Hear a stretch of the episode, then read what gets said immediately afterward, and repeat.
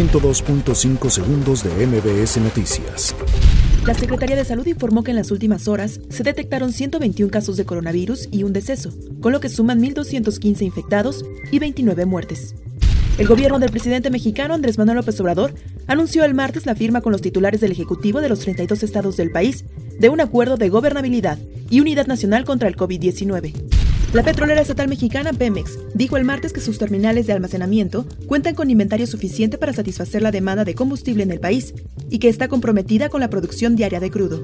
El gobierno mexicano recibió equipo médico y 50.000 kits de pruebas de COVID-19 de parte de las fundaciones chinas, Jackma y Alibaba.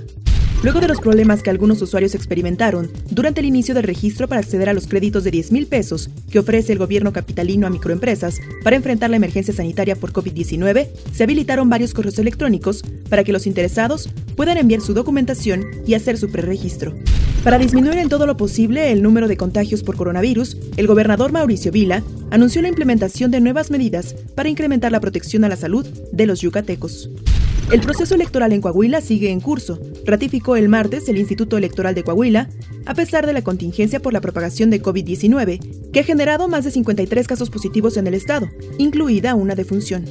La Comisión Nacional de los Derechos Humanos atrajo el caso de las agresiones de que fueron víctimas el pasado 16 de enero familiares de los 43 estudiantes normalistas de Ayotzinapa y varios alumnos de la Escuela Normal Maktumaktsa.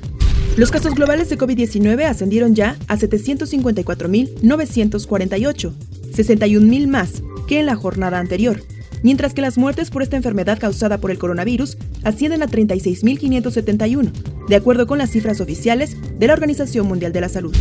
102.5 segundos de MBS Noticias.